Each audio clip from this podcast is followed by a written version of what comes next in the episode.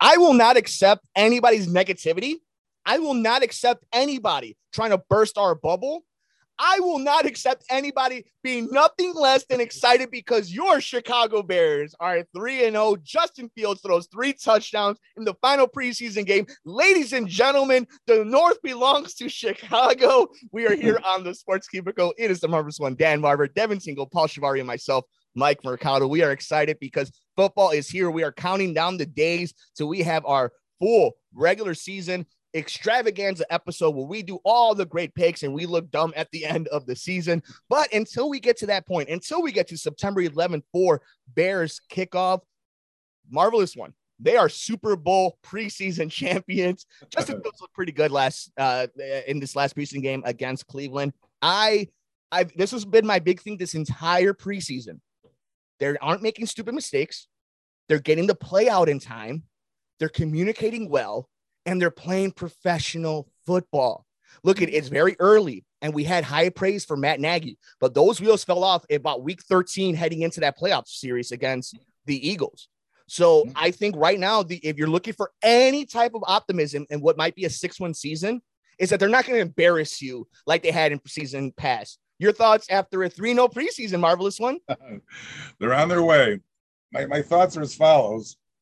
It was good to see David Montgomery. Yeah. In the game, and that made a big difference. Uh, it was good to see that. I think that in this offense, there seems to be a little bit more of utilizing Justin Fields' skill set. Mm-hmm. You know, and, and and and again, as long as the line can hold off the opposition long enough for him to make his decisions, he's not a split second type of decision maker. It looks like to me. He, he, sometimes he'll need to roll out, and there is the threat of him running, which is his strength. So uh, I, I like what I saw. Again, it's a preseason, and they're playing the Cleveland Browns. The Cleveland Browns quarterback, as you may know yesterday, was Jacoby Brissett. Yikes! and because there's no more Baker Mayfield and there's no more Deshaun Watson, so I guess he's their guy. But see, we were without. I mean, Roquan Smith did not play, even though he was there. He was. They, they advertised that he was playing, but he did not. Eddie Jackson uh, Jaylon Johnson, uh, very progressive, productive players, and J- Jaquan Brisker, who got hurt in the Kansas City game, all weren't in on defense. So it was hard to see if the defense is solid. I mean, they could give 20 points to a, a mediocre team, honestly. So, I mean, I think that it was a good sign to see the offense do well with most of the starters, and, and the defense will will be fine. So I'm, I'm optimistic. I'm still not going to give them better than six, seven, or eight wins. mm-hmm. uh, I don't mm-hmm. think they're going to be above 500 this year, but we shall see. Hopefully, I'm wrong. So, the, the, the champions of the preseason, whoop de doo, which means nothing.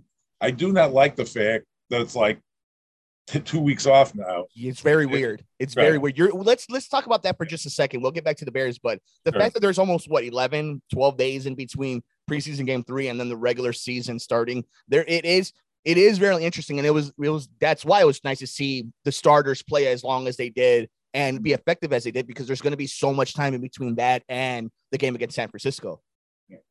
Well, the thing is, is that in the old setup where they had the four games, the only teams that were affected were the opening Thursday night games. They right. probably had them play on Thursday in the week before, which is fine. They'd still have a week. I mean, I don't think anybody had less than a week in the old setup. In fact, I think they didn't have anybody playing the final Sunday. I think it was always Saturday was the last preseason game when there was a fourth week. So now the cutdowns are coming. You know, on on Tuesday, I believe they have to get down to what is it, 53 or something players. Mm-hmm. So that's going to be the big news in the buy and the so in this sort of bye week we've got here for everybody.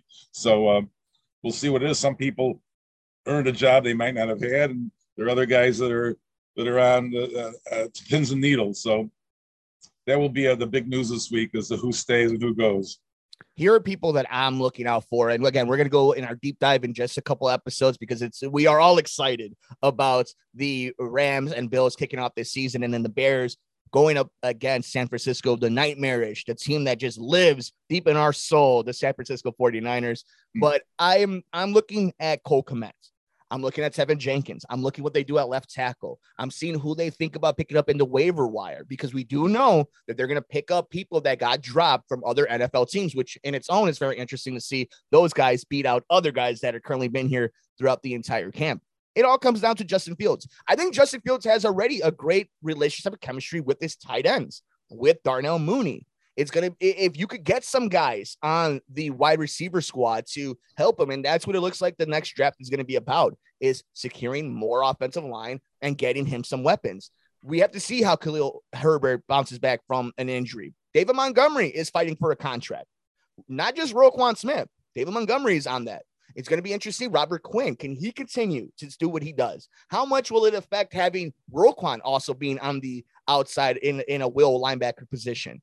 I think for the most part, there have been so many ups and downs this offseason from Larry Ogunjobi to arrest to guys not being able to play to at this point now the Teven Jenkins stuff. You had the Roquan Smith stuff.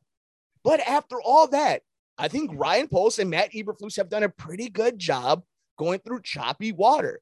I don't know if these are the guys that find somehow to fix that travesty that is the McCaskey ownership. I don't know if they can do it. I don't know if they could get through Ted Phillips or George. I don't know.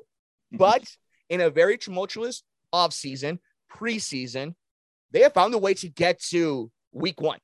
They have found a way to do it. And all, all being all, none of us are sitting here being like, oh, they're going to suck. They're not going to win a lot of games, but I don't know if they're going to suck.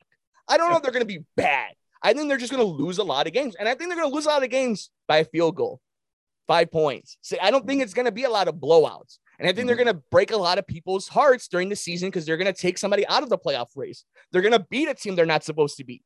And it's going to put you in an interesting position. If Cole Kmet develops, if Justin Fields develops, and if your defense is able to play up because of the coach that you brought in, there's no reason why you can not be spoiler to Minnesota that you can't try to take a game from Green Bay. You may not, but you should be in it. I should be able to. I, not only myself, Marvelous, Devin, Paul, all of Chicago, anybody who's a Bears team, anybody who just made this team a $5.4 billion team when they build a new stadium. they just need to be entertaining enough. And I think this preseason, we've seen that. But marvelous. Now that we're getting close to this extravaganza episode, we've had chance to dissect it. Has there been anything that has surprised you either negatively or positively of this Bears team that you've seen? Maybe this coaching step, maybe this front office. Is there anything that has really over the last few weeks, over this training camp, this preseason, really been something that's got you excited, or at least the prospect of something good to happen for this organization? I, I try not to get too excited about the preseason, but it was by comparison exciting to see the progress in a way of Fields in Game Three over two and one, and uh, I our next opponent, the 49ers, beat a preseason game, were shut out this week by Houston, who's not a great team either. So maybe that's optimistic too. week two, you talk about Green Bay. We jump right into it on a Sunday night game. That will be a real barometer of how they're doing. But I am more enthused about seeing the first two games of the regular season than I was the last three of the preseason. We'll see how Justin Fields does against San Francisco and then against Green Bay, mm. and then we can really make some assessments as to whether this is going to be a remarkable season or a season of, as we're expecting, where it's not a playoff contender. It's going to be fun covering it this entire season because there's going to be ups and downs. There's going to be frustrating games. There's going to be games that are super exciting and that we're going to enjoy the outcome of them. But it's all about the development. And that's what's going to be fascinating to see is how we grade this now compared to the Matt Nagy and Ryan Pace era. We want to know your thoughts. The Bears are your preseason Super Bowl champions at 3 No, We're on Twitter at Sports Cubicle TV. It's the marvelous one, Dan Marvel. It's Devin Single. It's Paul Shivari. I'm Mike Mercado.